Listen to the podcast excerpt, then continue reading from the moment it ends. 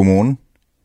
Klokken er 5 over 5, og uanset om du nyder morgensolen i toget, eller i din bil, i en stol, på en sofa, i en seng, så vil jeg den næste time forsøge at spille klip fra den her uges kredsprogrammer, der er så gode, at de yder dagens første morgenstråler retfærdighed.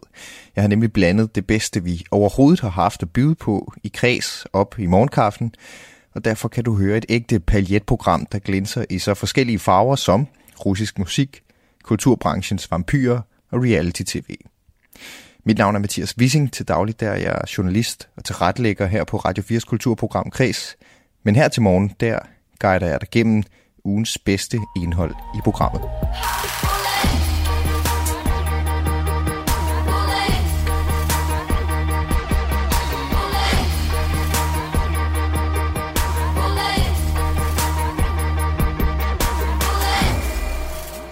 Jeg vil gerne starte med at spille et klip fra mandagens udgave af Kreds. Det er nemlig sådan, at øh, vært Astrid Date som opvarmning til sommeren og som rejsefeber nedsættende medicin hver mandag rejser til et eksotisk sted i verden for at undersøge kulturen der gennem tre film, tre bøger og tre stykker musik.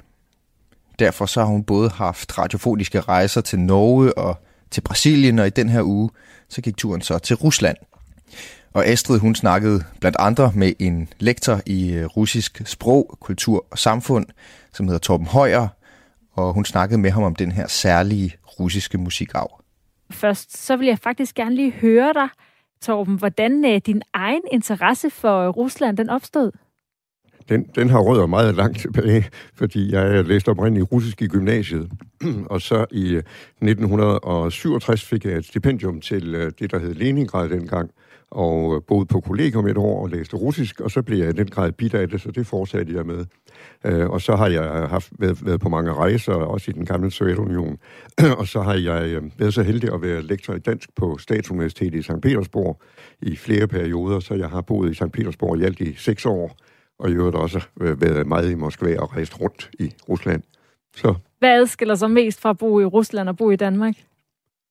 Jamen, det er jo øh, det, det er svært at svare meget kort på, for det er nogle kolossale kulturforskelle, men noget, noget af det, der slår mig i hvert fald, det, det er, øh, hvad skal vi sige, øh, nogle øh, følelsesvingninger hos russerne, som jeg oplever, som russerne generelt, som jeg oplever meget forskellige fra danskerne, hvor, hvor vores øh, følelsesudslag måske er mere nivelleret, så går russernes meget i spidser, havde jeg sagt, fra det ene til det andet, altså fra den ene modsætning til den anden.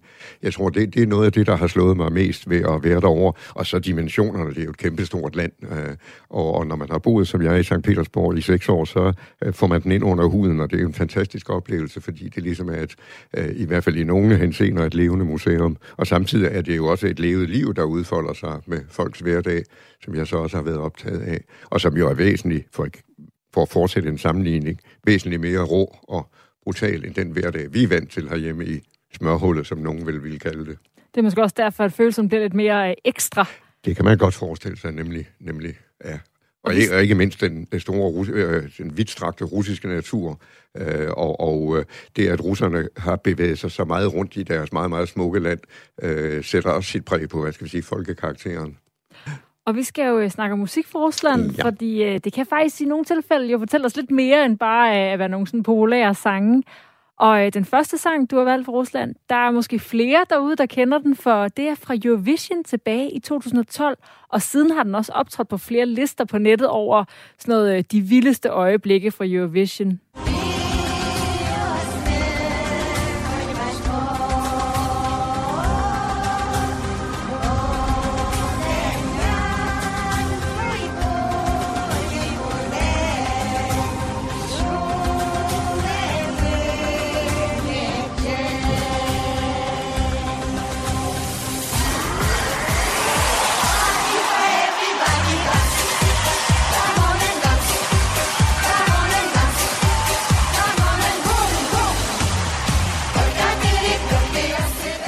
Det var de her øh, seks bedstemødre, der optrådte i øh, traditionelle folkedragter foran sådan en øh, hvid stenovn på scenen med sangen Party for Everybody. Måske kan man høre dem.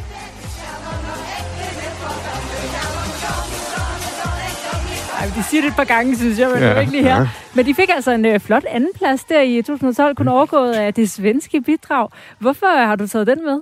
Jamen, det var jo også de her berømte Buranovski, Babuski, som de hedder. Øh, og det har jeg taget med, fordi, øh, hvad kan man sige, at det var sådan det folkloristiske indslag, der slog igennem der, som, som man i øvrigt kan se fra en del af de måske tidligere østeuropæiske lande, Balkanlandene osv., de dyrker øh, i hvert fald til en vis grad noget folkloristisk, og det gjorde man jo i høj grad her med den her blanding af landsby-sang, øh, traditionel russisk landsby-sang, og så øh, noget kitschet partystemning øh, oven i det.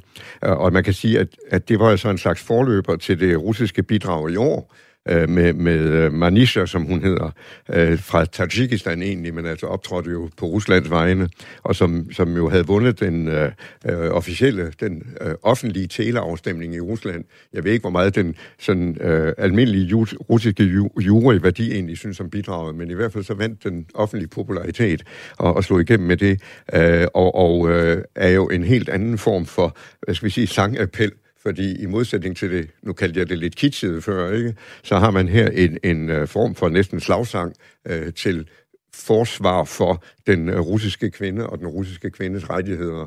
Og på den måde kan jeg ikke lade være med at tænke på at trække en tråd til gruppen øh, Pussy Riot, der jo har optrådt, som jo er et, et eller var et feministisk punk, punk-kollektiv, der med deres kirkebøn i sin tid, hvor de bad Guds moder jage Putin ud af kirken, fordi kirkens folk havde allieret sig for tæt med statsmagten, synes man.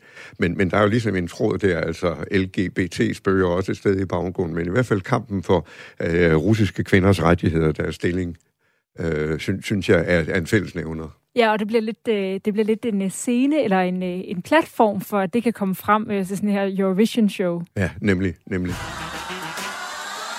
Og til, til min overraskelse, og sikkert også til mange russers overraskelse. Altså. Ja. ja, det får plads til ja, det. det fik plads, nemlig. nemlig. А чё ждать? Встала и пошла!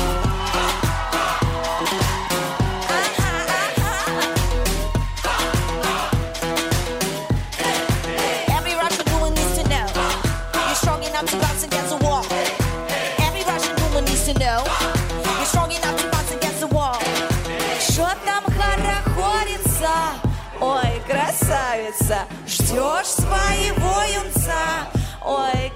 Det var altså klippet fra i år. Nu skal vi snakke om det næste stykke musik, øh, og det er der egentlig også ret meget party i. Hvor er det det fra, Torben? Ja, altså sangerinden, der fremfører det her nummer, hedder Vika Tsiganova, og, og hun er kendt for sådan en meget nationalistisk tilgang til øh, det russiske samfund, og, og øh, som kraftig Putin-støtte. Og hun og hendes harmonikaspillende makker, de har så øh, kreeret den her sang sådan i, i russisk folkemusikstil, kan man sige, øh, hvor, hvor indholdet er meget nationalistisk, og øh, den, den korte øh, variant af det er, at øh, teksten starter med fra Kamchatka til Odessa øh, er der russiske interesser, og så fortsætter den ellers den sang med en opremsning af russiske geografiske navne, inklusive Krim. Der er en væsentlig pointe, for den er fra 2014-2015, hvor Rusland jo havde, hvad vi kalder det, annekteret Krim. Øh, så, så Krim er altså bevidst inkluderet her. Øh, og så lyder omkvædet i øvrigt, at øh, det er mit fædreland, det er moder Rusland, det er det russiske land, og det er udeleligt, og det er givet os af Gud. Og lidt senere i teksten, vi har ikke brug for NATO, vi passer på vores eget, og vi vil nok vide at forsvare os.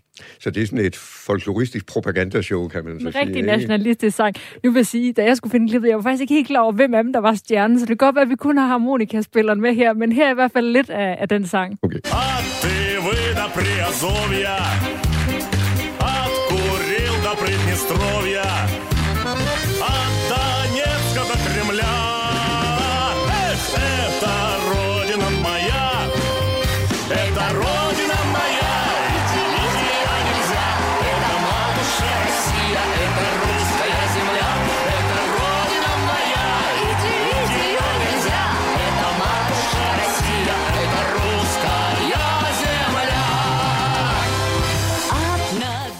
Ja, man fik lige lidt af hende, øh, der så var stjernen ja, her til sidst. Ikke? Vi kan Men, øh, sikkert overveje, ja. Altså, hvis ja. det er propaganda, så er det i hvert fald med en masse humør i, må man bestemt, sige. Bestemt, ja, ja.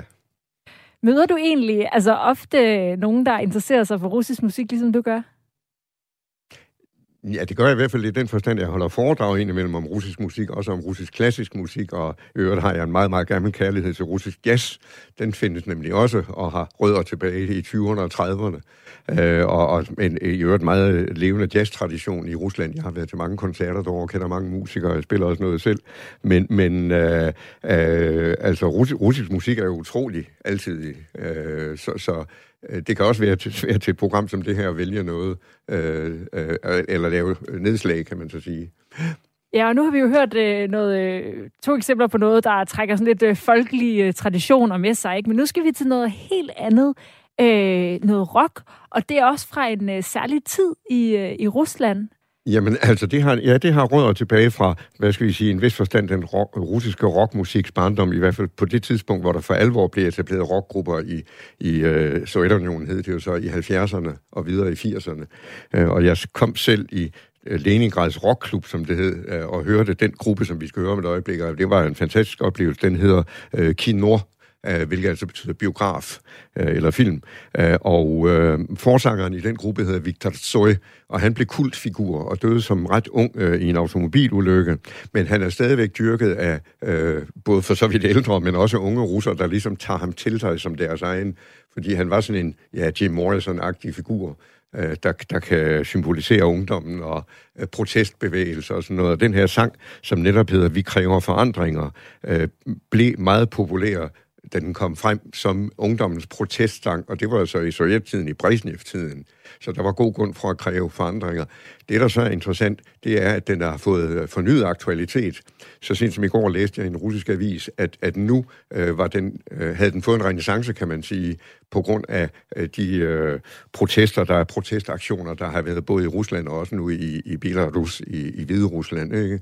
Så det er blevet en slags slagsang Øh, så kan jeg lige knytte den kommentar til, at jeg ved, at øh, sangeren Victor Tsoi, der har skrevet den, han havde egentlig oprindeligt tænkt den ikke som nødvendigvis en protestsang, men blot en sang, der skulle skildre det med forandringerne. Det var, at, at det ville være rart, der skete noget andet end det, der ellers skete i hverdagen, og øh, der kunne også være for meget tumult omkring en, så det kunne også være rart at søge fordybelse. Det kunne også være en forandring. Så den var egentlig ikke tænkt som en øh, decideret politisk lavsang men, men øh, der er god basis for at bruge den. Øh, og, og teksten lyder altså, vi kræver forandringer, vores hjerter kræver forandringer. Og det er altså den tekst, øh, og, og musikken støtter også teksten i meget høj grad til at gøre det til en slagkraftig sang. Så det er blevet en kampsang i virkeligheden? Det kan, det kan man sige. Ja, det, det var det altså, også i 70'erne og 80'erne. Men så kan man sige, sådan som jeg har kunnet bedømme det, så har den ligget lidt stille, hvis vi siger det, i den forløbende periode. Men nu har man ligesom samlet den op igen, fordi der er så kraftige, øh, hvad skal vi sige, protestmodstand i befolkningen mod mange af de ting, der foregår. Så ikke mindst blandt de unge. Altså det siger virkelig noget om, at, øh, at folk måske føler, at man er gået lidt tilbage til øh, den tid i 70'erne, eller hvad? Ja, altså, hvis man er gået tilbage, så er det i negativ forstand, altså gået tilbage til Brezhnev-perioden med, med den form for stagnation, der var dengang, og undertrykkelse osv. Det, det, altså, nogen sammenligner med Stalin-tiden, det kan man også gøre på nogle leder, men jeg synes, det er vildt, lige voldsomt nok. Men øh, sammenligningen med Brezhnev-tiden i 70'erne og 80'erne, den, den synes jeg egentlig er god nok. Og der er det altså den her sang, som øh, nu så stadig er aktuel med, med de budskaber om, at, øh, at vi vil have forandringer.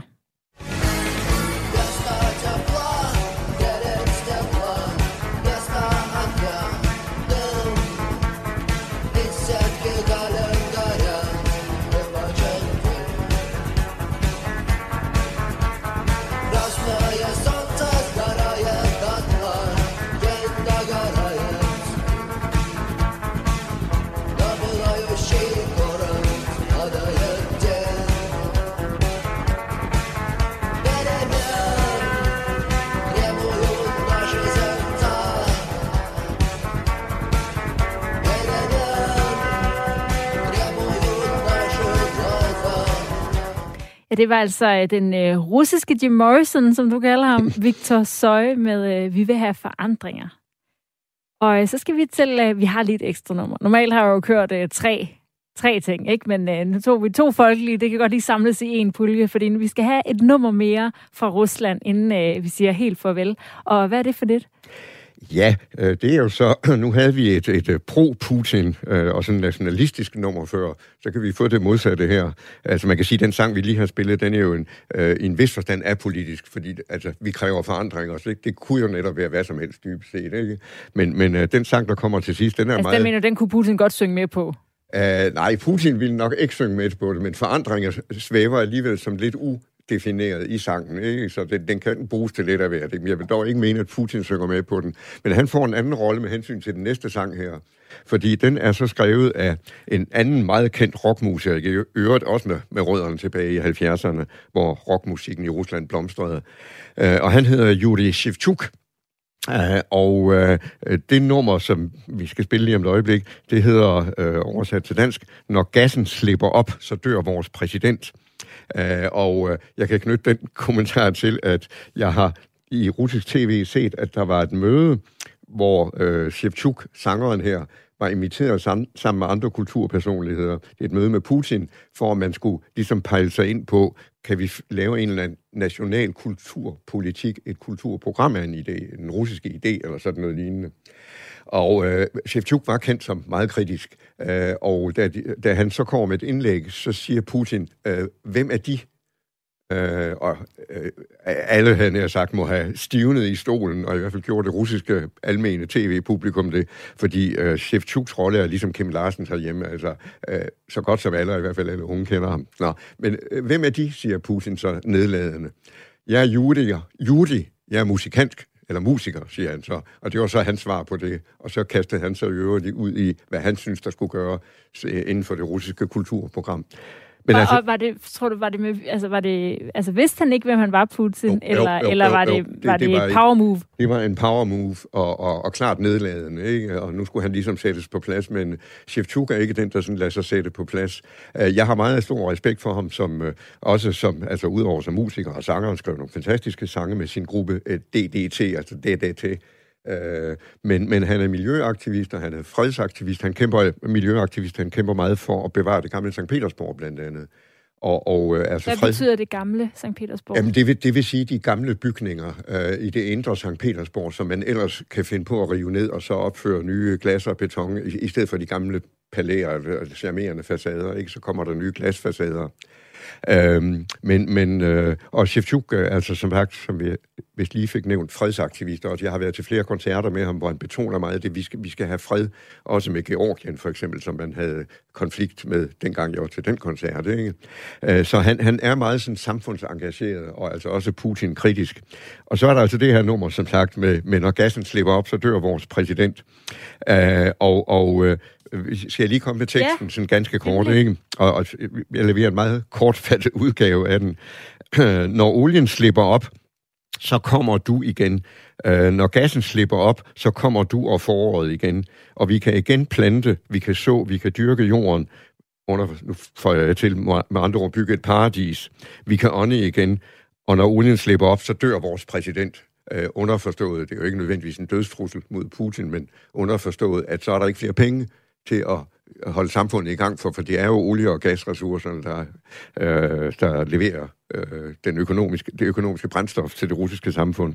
Når videre i teksten, øh, så kan vi igen elske og ånde frit og være venner. Øh, når alt det slipper op, er der igen rum, og når alle pengene slipper op, og alle bankerne bliver tomme, så kan vi ånde frit igen. Vi kan igen elske, og vi kan igen være venner. Og så var der jo lige en kommentar flettet ind om den grønlandske is, der smelter i sangen også.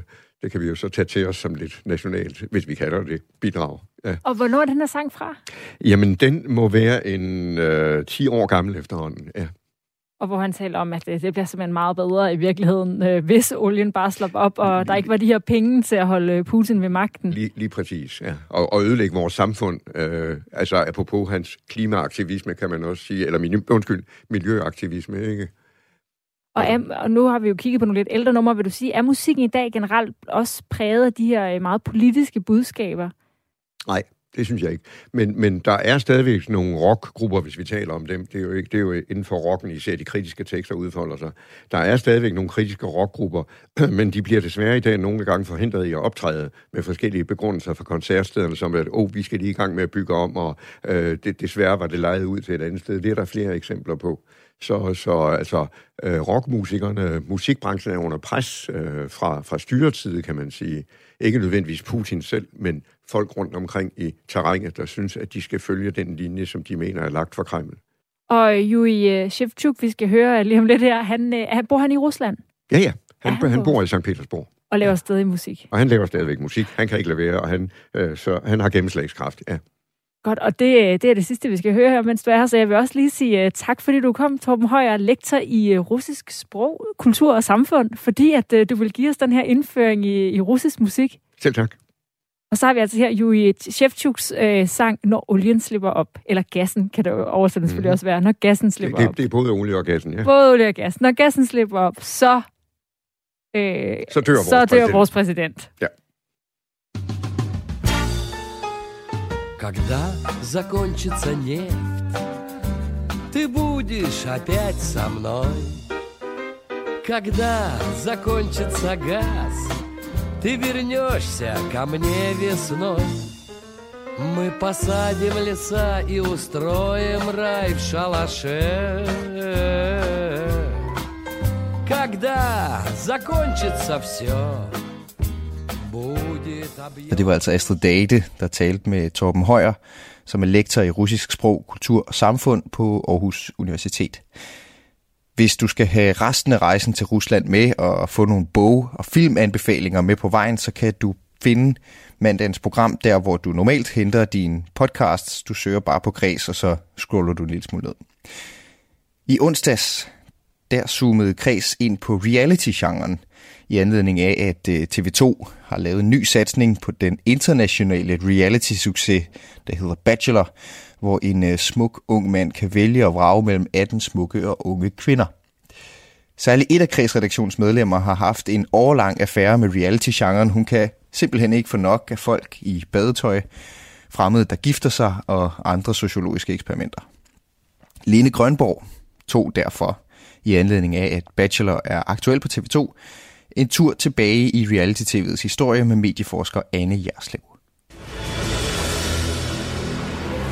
Jeg ved ikke, hvor mange timer jeg har brugt foran skærmen for at følge med i forskellige reality-programmer.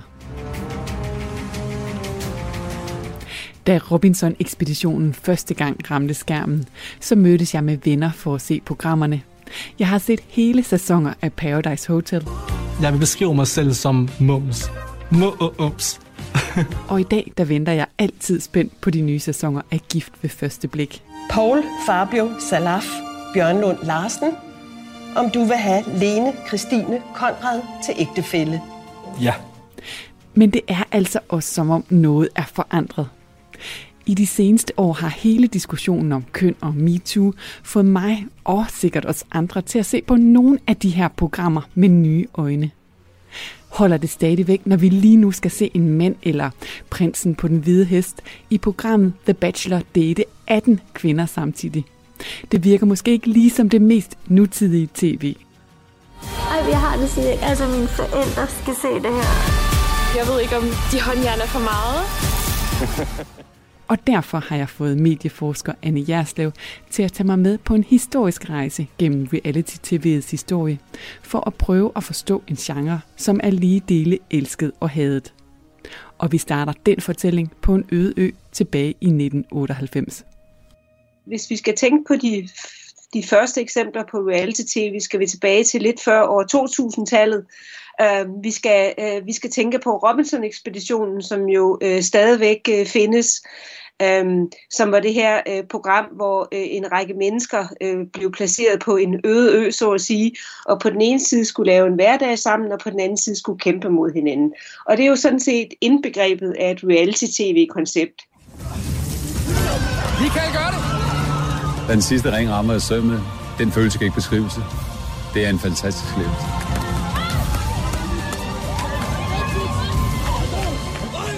Det, at man på den ene side skal lave en hverdag sammen i, i et sådan i et aflukket rum, som kan være et hus, eller som kan være en øde ø, og så på den anden side også af hinandens konkurrenter. Og det er selvfølgelig også noget af det, som skaber den her øh, højspændte følelsesfuldhed, som også er en del af reality-tv.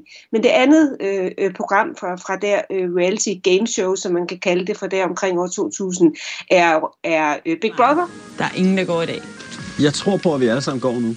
Du kommer heller ikke til at forlade det her sted, Christian. Det mener jeg seriøst.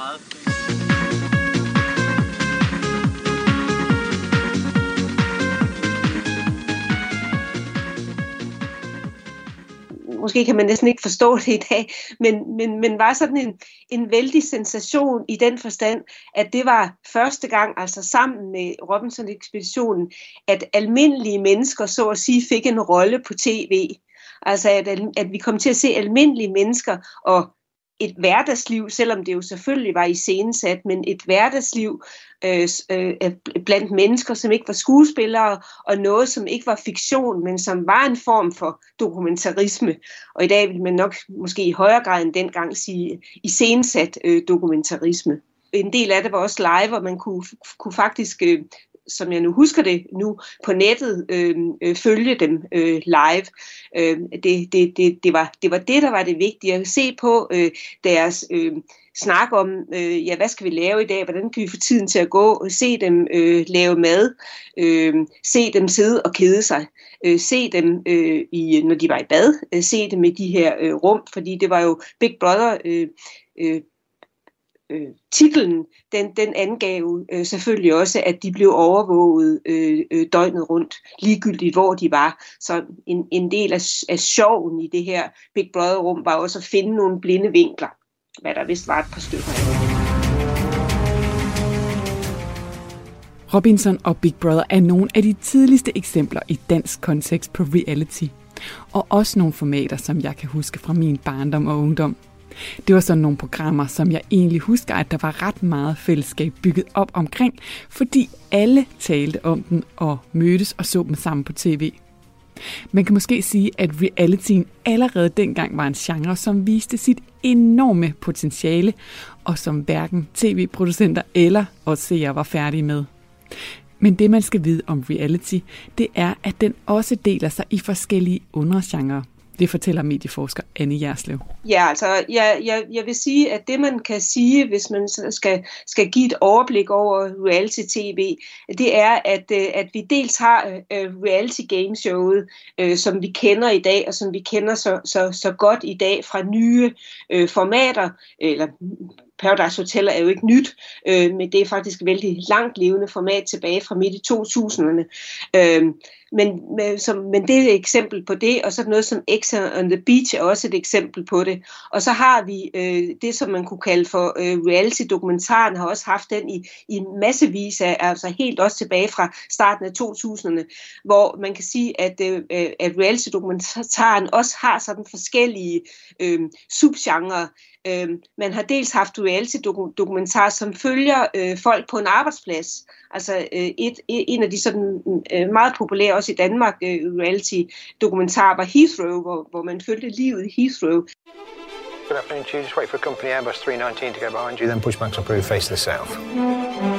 London Heathrow, Europe's biggest and busiest airport. Transporting more than 73 million passengers every year. Just your passport, please. That's fine. How many passengers? Og så har man haft sådan nogle, som var mere tematiske, som for eksempel øh, reality-dokumentar, som handler om folk, der skulle giftes, og som arrangerede øh, øh, bryllup øh, eller, eller, eller, eller tilsvarende. Og så har man jo så en, øh, en, en, en tredje kategori, som også øh, sådan langsomt har udviklet sig. Øhm, de unge mødre er et eksempel på det, eller familien på bryggen er et, et andet eksempel, hvor man følger øh, mennesker øh, i deres hverdagsliv over længere tid. Altså, der, der har også været sådan en diskussion om, om, om hvorvidt overgang 0 nu var en dokumentar eller var en reality, men, men det korte og det lange er vel, at mange af de her reality-dokumentarer på en måde er begge dele, altså hvor, hvor, hvor i modsætning til Big Brother, så, så er det her hverdagsliv ikke iscenesat i et, i et, øh, i et tv-rum eller tv-bygget rum, men hvor vi følger folk i de steder, hvor de bor. Altså, som for eksempel i den meget, øh, meget succesfulde familien på Bryggen. Hele familien er på vej til Norge med Oslobåden, og nu er Ditte og Linse klar til at indtage den store båd. Er du klar, Lange? Vi skal ind. Det er lige rundt om hjørnet nu. Højre, højre. Højre her. Er der en dør? Der er en dør, der er en dør, der er en dør. Det, at vi følger almindelige eller ualmindelige mennesker, begivenhederne i et hverdagsliv og konflikter, som vi på den ene eller anden måde kan relatere os til, det har til alle tider været reality-genrens store force, forklarer Anne Jerslev mig. Og netop de faktorer, det har skabt nye typer af kendte mennesker og nye typer af fans. Men hvad så nu, hvor virkeligheden efter MeToo alligevel virker forandret? Kommer reality-tv ikke til at rette ind i forhold til nogle af de her tidstypiske strømninger?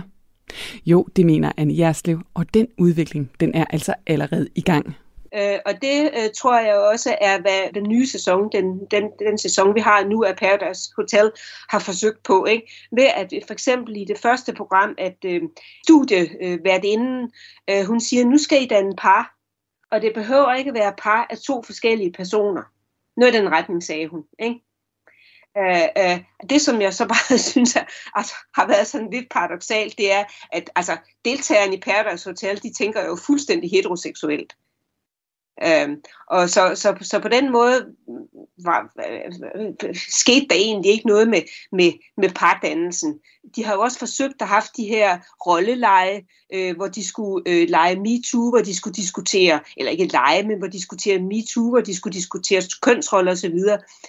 Så, så, så egentlig øh, øh, synes jeg, at Paradise Hotel har egentlig forsøgt at tale ind i tiden, i modsætning til Bachelor, som jo altså er jamen, kønskonservativt øh, ud over alle grænser. Jamen altså for det første, så den måde, øh, altså for det første det, at vi har den her ene mand, som har det her harem af kvinder, som gør sig til for ham, og imellem, imellem, imellem hvem han skal vælge. For det andet i den måde, som, som, som de her kvinder her altså er ikke bare er staset ud på, men som de også er filmet på. Altså det er jo, det er jo virkelig øh, sådan det her maskuline blik, som har fået en revitalisering. Lyder det her fra Annie Jerslev, som altså stiller sig i den lejr, der bestemt ikke klapper i hænderne af programmet The Bachelor. Hvad er det, vi har rodet os ud i? Jeg er helt klart en 10 ud af 10. Lad os se dig, men det er Tak. Wow.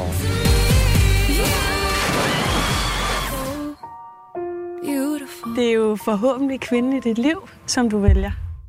Men der er altså også et sidste spørgsmål, som jeg lige skal have svar på. I den seneste tid, der har man set både DR og TV2 kalde deres reality-programmer, som for eksempel Gift ved første blik, eller Holder vi et år, for eksperimenter.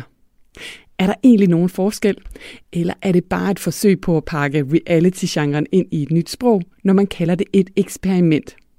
Medieforsker Anne Jerslev svarer det kunne man jo sige om, om, om mange former for reality-tv. Det er sådan former for, for eksperimenter, også de her dating shows. Øhm, og, øhm, og altså, jeg synes, at, øhm, at for eksempel Gift ved, ved første blik, øhm, sådan set også et program som Den Store Bagedyst, hvis vi, hvis vi skal kalde det for reality-tv. Jeg har noget, jeg har skrevet kaldt Den Store Bagedyst for reality-tv light. Men øh, man kan sige, at øh, at Gift ved første blik jo adskiller sig fra andre øh, reality shows ved, at det også har det her sådan lidt belærende øh, øh, aspekt. Altså vi får noget at vide om giftemålet. Det er, vi, har, vi har også det her med de her coaches og psykologer og så videre, som skal lave matches. Øh, så de har en lidt anden karakter øh, end, end øh, end, øh, end, end, end nogle af de uh, reality, de kla- mere klassiske uh, reality game shows. Og det var altså øh, kredsredaktionens reality-elsker Lene Grønborg, der havde talt med medieforsker på Københavns Universitet, Anne Jerslev. Du lytter til øh, lørdagsudgaven af Kreds, hvor jeg afspiller de bedste klip fra ugens udsendelser. Det er sådan, at Kreds de sender mandag til fredag fra 14 til 15, hvor vi øh, angriber kulturen fra alle tænkelige vinkler. Og i den her tidlige morgentime, der får du så det mest vellykkede serveret til morgenkaffen. Mit navn er Mathias Wissing, jeg er journalist og tilrettelægger på Kreds, og i løbet af ugen der ringede jeg til chefredaktøren for det journalistiske magasin, der hedder Atlas. Alexander Rik Henningsen, som han hedder, han har nemlig skrevet en decideret svirper til dem, han kalder kulturvampyrer. Det vil sige de kulturkonsulenter, som kulturinstitutioner over hele landet bruger store summer på at hyre ind for at få hjælp til at kommunikere lige præcis deres kulturfestival, teaterforestilling eller museumsudstilling. Vært på Kreds Astrid Date, hun interviewede Alexander i radioen, og hun bad ham først lige uddybe, hvad han mener, når han taler om de her kulturkonsulenter som kulturvampyrer.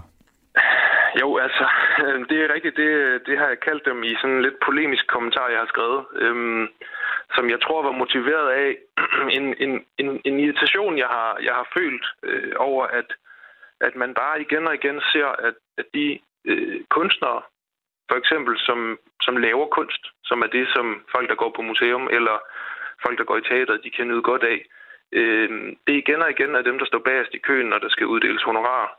Øh, mens man samtidig kan se, at der er nogle øh, virksomheder, der tjener rigtig gode penge på at byde sig til over for kulturinstitutionerne og, og, og bidrage til, at, øh, at de kan komme ud over rampen med deres øh, museumsforestilling eller deres, øh, ja, deres teaterstykke.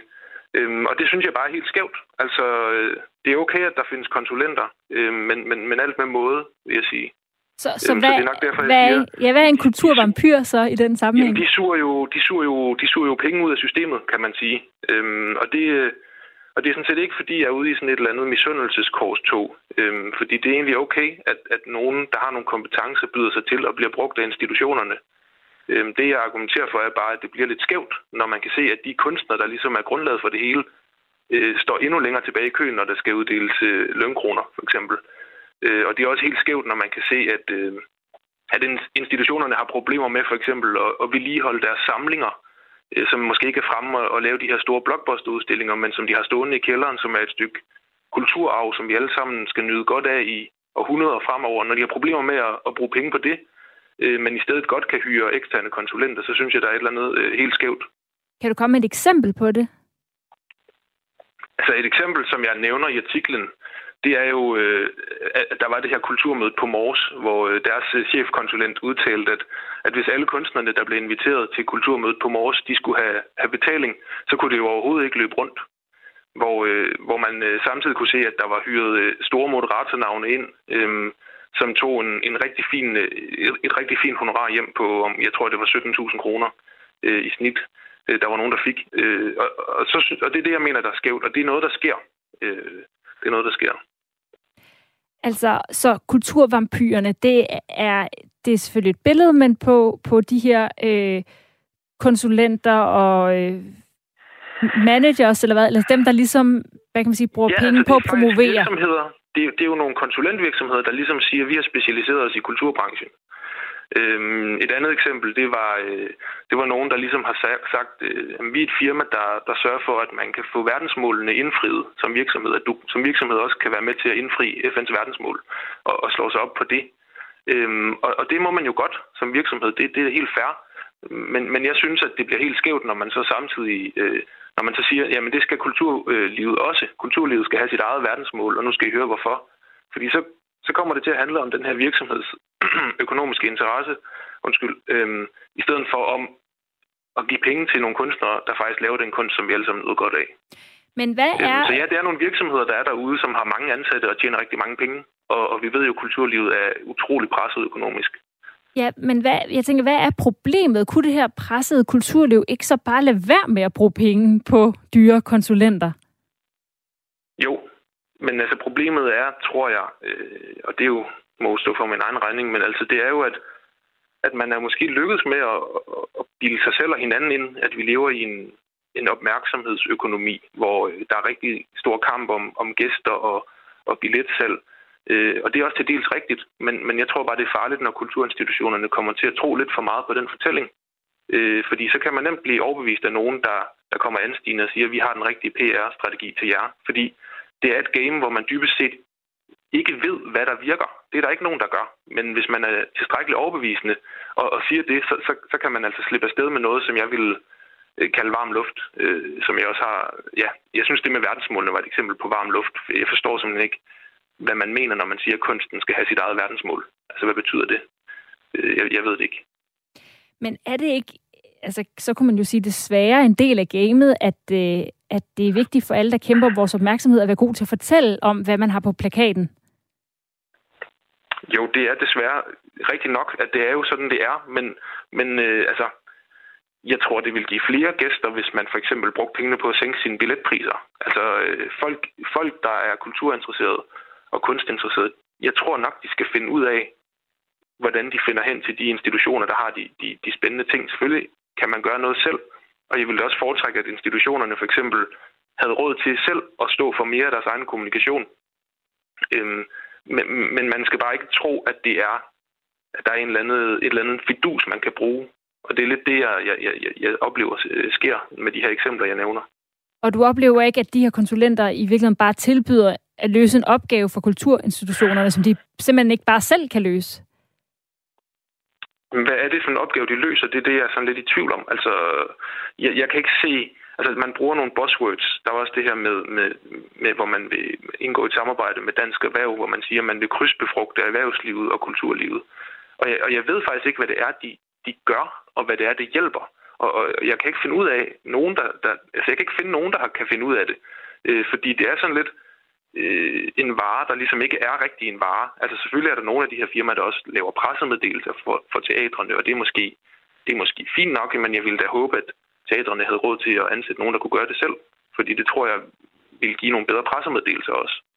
Øhm, ja, for man ja. kan jo sige, hvad de gør. For eksempel altså på et program her som Kreds, der får vi jo en masse indspark fra nogle af de her konsulentvirksomheder og konsulenter, som er ansat til at skabe noget opmærksomhed.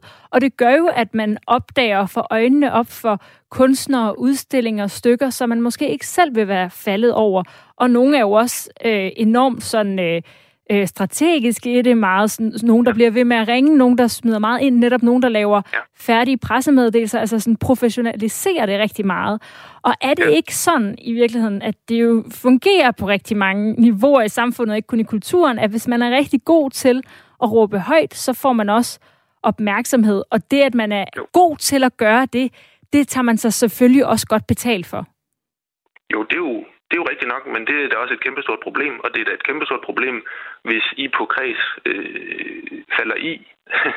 altså, og, og det forstår jeg godt, at mange journalister gør, men det, det synes jeg, der må journalisterne se ind af. Altså jeg får også øh, på Atlas øh, får vi rigtig mange pressemeddelelser hver dag med alle mulige spændende ting, men jeg, jeg får også en lille rød alarmklokke hver gang jeg får en pressemeddelelse, der siger, øh, måske skulle jeg lige bruge min egen kritiske sans og finde ud af, hvad det egentlig er, jeg, jeg som journalist synes er spændende at skrive om, og så gøre det lidt mere originalt. Øh, men det, det er rigtigt, at de her pressefolk er dygtige til at tilrettelægge historier, så de er meget nemme at omdanne til journalistiske produkter for journalister, der er tidspresset, som vi jo ved, de er i dag.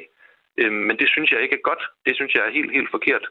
Øhm, og man kan sige, de får jo så din overvejelse, ikke? Altså, de får jo netop overvejelsen om, hov, at det her, altså, så kan det godt være, at man kigger kritisk på det og tænker, om det her, det er der ikke noget i, men så kan det være, at der er noget i det, altså, og hvis de så skyder 10 ja. gange, så kan det være, at en af historierne kommer med i Atlas. Men, men det gør de ikke, fordi at det, hver gang jeg får sådan en pressemeddelelse, så, så har jeg lyst til ikke at skrive historien, fordi jeg skal ikke, mit arbejde skal ikke bestemmes af en eller anden kommunikationskonsulent. Mit arbejde skal bestemmes af mig selv og min redaktion.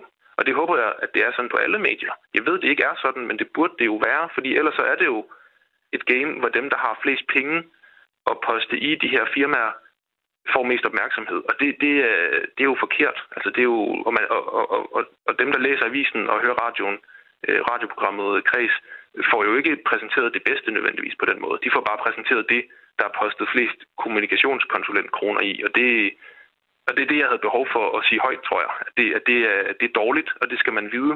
Det tror jeg, det ved man jo ikke, når man læser avisen. Men det er jo det, der sker. Men øh, er det ikke bare en hule, altså er rigtig mange penge værd for en kulturinstitution, hvis man har nogle gode folk tilknyttet, som er gode til at sætte ringe i vand omkring ens udstilling, eller forestilling, eller roman, eller hvad det nu kan være for dem, der skriver til dig. Det er jo ikke kommunikationsbyrået, der du skal sælge sig selv. Det er jo også, der er jo den her, hvad kan man sige, kulturinstitution bag dem. Og der er jo også politikere, der er folk i Statens Kunstfond, der er andre aktører i kulturbranchen, som skæler til, hvor meget opmærksomhed man også får i medierne, og hvor mange gæster man får. Altså, det betyder jo bare enormt meget at få den her opmærksomhed. Men det er måske den præmis, du... du... Jeg vil gerne gribe fat i, at du siger penge værd, fordi hvad er et kulturinstitutions formål? Det er jo ikke penge at tjene penge. Så, så jeg er sådan set lidt ligeglad med, med, hvor mange penge det er værd for nogen at få meget opmærksomhed. Eller hvor mange gæster, der kommer, så det er måske et bedre ord. Hvor mange gæster, jo, men, der kommer ind. Jo, men det det, jeg siger, det, det, det, det, det ved vi bare ikke. Vi kan ikke lave den kausalitet. Vi kan ikke sige, fordi du bruger så og så mange penge på et, på et eller andet konsulentfirma, der siger, at du skal finde på verdensmål, så får du flere gæster. Altså, den kausalitet kan du ikke lave. Det er der nogen, der, der nok gerne vil, men det, det er mit argument, at det kan du ikke. Så, så, så taler man ned til gæsterne, og det, det, det, det tror jeg ikke, man kan. Så hvad, øhm, hvad mener ja. du, man skal gøre for at ændre den her kultur, som findes i kulturbranchen? Jo, altså... Øh, jeg tror sådan set også, at kulturinstitutionerne synes, det det er irriterende, at de, de, de skal gøre de her ting, men de føler sig selvfølgelig presset, fordi der er nogle krav om, hvor mange gæster de skal have osv., men, men det synes jeg i virkeligheden, man burde måske se lidt bort fra, og så øh, give en, en god og, og generøs kultur- og kunststøtte fra statens side og fra fondenes side, som ikke kræver, at man finder på et eller andet projekt, eller kræver, at man finder på et eller andet event, eller kræver, at man laver en eller anden stor blockbusterudstilling, hvor, hvor, hvor fonden kan få øh, sit navn øh, spredt ud til alle, så det bliver sådan en form for branding af fonden, men sådan set bare støtter kulturlivet fuldstændig uden øh, altså no strings attached, altså hvor, hvor du bare kan gøre, hvad du vil som kulturinstitution. Og, og, og du har jo ret i, at der er masser af politikere, man også gerne vil vise, se hvor aktive vi er på det her museum, give os noget mere støtte, men det burde da ikke være sådan. Det burde da være sådan, at politikerne støtter kunsten og kulturen, fordi vi, det er noget, vi gerne vil have i samfundet. Men ikke kunne, fordi, kunne man, at de gør opmærksom på sig selv. Kunne man, men kunne man ikke så frygte, at kulturen kun bliver for dem, der så selv du ved, meget aktivt opsøger den? Altså, at det så bliver meget øh, en meget sådan, sådan øh, snæver, i, i stedet altså, at kun skal stå jo, i sin egen ret, og ikke ligesom gerne må strække sig for at komme folk i møde. Ja, undskyld, øh, jeg bliver for ivrig. Ja, det er jo men, øh, men, men sådan er det jo allerede i dag, og så, så, så, som situationen er nu, så, så er der de her konsulentfirmaer, der tjener masser af penge på kulturlivet, øh, men problemet med, at det er en elite, der, der nyder godt af vores kunst- og kulturinstitutioner, øh, er der også i dag. Og det er de samme mennesker, der læser politikken, som der går på øh, Luciana. Der er sådan et kredsløb, og det er de samme mennesker, der, der gør de ting. Så, så, så man løser ikke noget ved at hyre en kulturkonsulent på den front. Det er nogle helt andre ting, der skal til. Det kunne for eksempel være, at det var gratis for alle at komme på Statens Museum for Kunst, som det var førhen. Det ville være meget bedre. Det ville give meget mere øh, mange større, meget større mulighed for, at folk fra alle sociale lag kunne komme på Statens Museum for Kunst. Det kunne også være, at man kunne give støtte til, at folk fra provinsen kunne tage toget, så de kunne komme på Statens Museum for Kunst. Jeg kunne finde på mange gode idéer, som ikke involverede de her kulturkonsulenter. Tusind tak øh, for dem og for øh, dit indspark her, Alexander Rik Henningsen. Jo, mange tak, fordi jeg måtte være med. Selv tak, Alexander, fra Atlas Magasin, hvor han er chefredaktør, som øh, altså var med i kreds i onsdags for at tale om de her kulturvampyrer, som man kalder dem. På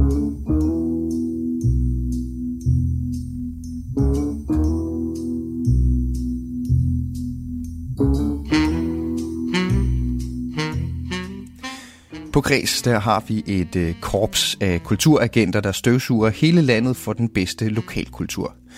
Kulturagenterne de er øh, eksperter i at opsøge og besøge alle de der underlige små stykker kultur, som byder sig til, hvis man bare ved, hvor man lige skal lede. I den her uge der havde vi Pauline Vestergaard Jensen med fra Sjælland, der havde været på Ostebørsen, og det er ikke helt lige så kriminelt, som det lyder. Ostebørsen det er en butik med 1001 oste i den lille by Vemmelev, lige uden for Slagelse.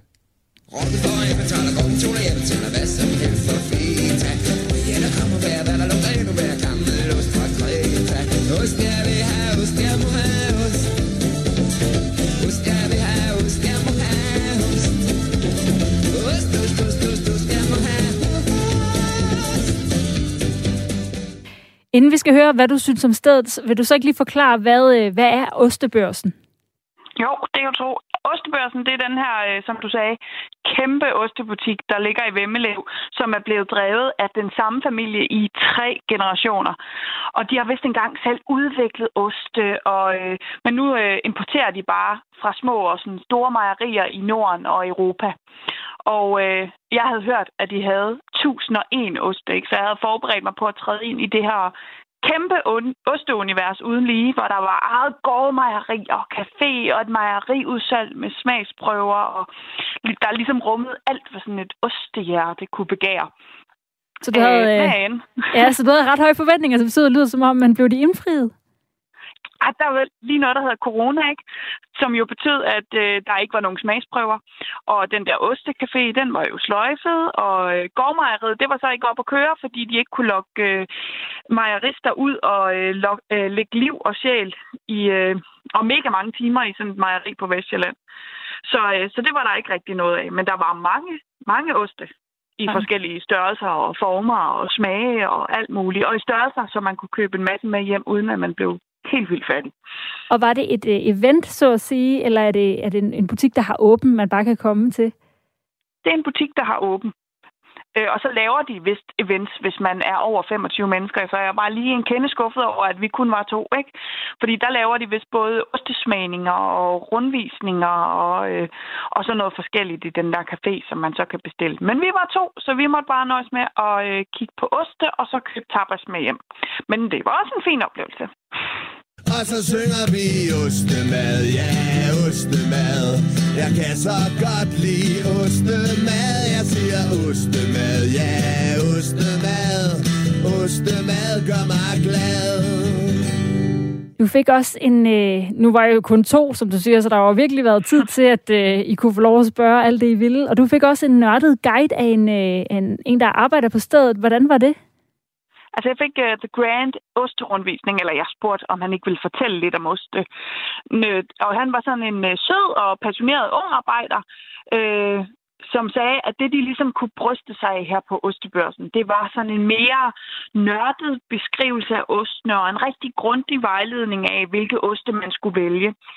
Og der må jeg sige, der mangler han nok lige sådan øh, et par år på banen og nogle flere ostekurser. Øh, og lidt tid i ostebranchen, før han kan give den der helt giganørdede rundtur. Men han gjorde i hvert fald sit bedste, og han Hvor, var hvorfor, imødekommende hvorfor det? og entusiastisk. Hvor, altså, vidste han ikke nok, tænker du?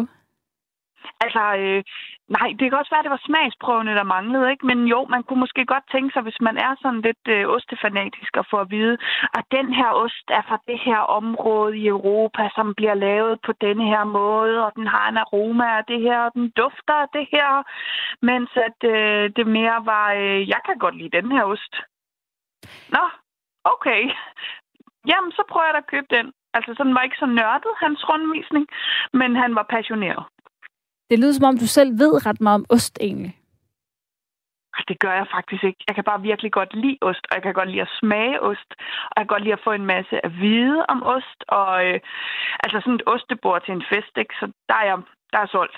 Så jeg skal helt sikkert tilbage og købe en hel masse ost, hvis jeg selv skal holde et, øh, et ostebord, ostefest øh, på et tidspunkt. Er du, bliver du... Så skal jeg tilbage og købe ost der. Altså, bliver du generelt... Og der var mange. Ja, bliver du, ja, hvis der er over 1000, fylder det meget? Ja. Er, det et, altså, er det et stort sted? Ej, det var ikke så stort. Jeg forestillede mig, mig var større, og jeg tænker også, at de har mange oste om bagved, så, så de over det hele har 1001 ost, ikke? Mens der måske ikke var 1001 ost inde i butikken. Og vil du sige, at du blev sådan generelt klogere på ost med det besøg? Mm, nej, blev jeg klogere? Det tror jeg ikke, jeg gjorde. Altså, jeg fik sådan en tapas med hjem, hvor man også fik lov til at smage øh, noget forskelligt, ikke? Men, øh, men det var jo ikke, fordi jeg fik en hel masse osteviden. Nej, hvad er, sådan din, øh, hvad er din sådan yndlingsost, du vil anbefale? Og skal jeg kunne anbefale en ost? Det tror jeg altså ikke, jeg kan. Nej, okay, det er også i orden. Men du fik noget tapas med hjem. Hvad var så dum over det? Jamen altså, de har den her øh, café-ting, hvor man så kan købe tapas med hjem, og man kan få en normal udgave, og man kan få i deluxe-udgaven. Og man kan også bestille det over nettet, så hvis man lige pludselig står og er trængende, så kan man faktisk øh, lige gå ind på hjemmesiden, og så kan man, øh, så bringer de ostetapas ud, hvis man, øh, hvis man er til den slags. Det er sådan noget, de har udviklet også under coronaen, ikke? Så der er der kommet noget godt ud af det. Øh, og det var en god tapas, med, hvor man kunne købe brød til os. De laver selv deres hjemmelavede brød, og det var, det var faktisk meget lækkert med noget øh, kød, de også selv skærer. Og, altså, det var en rigtig fin oplevelse. Så følte man lige, at man fik sådan lidt øh, cafémad eller anderledes mad, man sådan kunne tage med hjem, ikke? Og vi skal have din øh, fulde anmelderdom lige om lidt, men øh, som du nok har opdaget, så forkæler jeg dig også lige med noget god ostemusik i det her indslag, og vi skal lige have øh, denne her med. Ost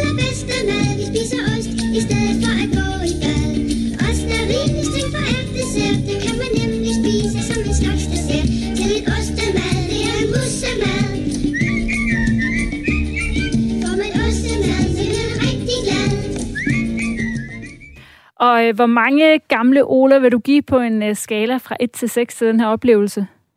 Altså, den ostebørsen, den buner af ost og alskens lækkerier, der ligesom gør sig godt til ost. Så står man og skal spille smart og holde ost om tam, tam, så er det der, man skal tage hen øh, for at få det mest lirede ostebord, der kan opdrives på Sjælland. Og derfor så får de fire oste, fordi jeg er eller fire gamle Ole, fordi jeg er imponeret over deres øh, udvalg og det her tilbehør, den gode tapas, men jeg savner da en husmejerist i stedet for stillestående maskiner, og jeg havde håbet på øh, ostenørderi i verdensklasse, og det fik jeg ikke helt. Nej, men du kommer tilbage. Jeg kommer tilbage. Tusind tak for øh, den øh, anbefaling, Pauline Vestergaard Jensen, vores øh, kulturagent på Sjælland. Nu øh, har jeg faktisk ikke så forfærdeligt meget mere i posen den her tidlige lørdag morgen. Klokken nærmer sig 6 med hastige skridt. Og uanset hvad øh, dagen den byder på, så håber jeg, at du har fået en god start i selskab med det bedste fra Kreds i den forgangne uge. Mit navn det er Mathias Wissing. Vi høres ved i Kreds på mandag. Rigtig god lørdag morgen.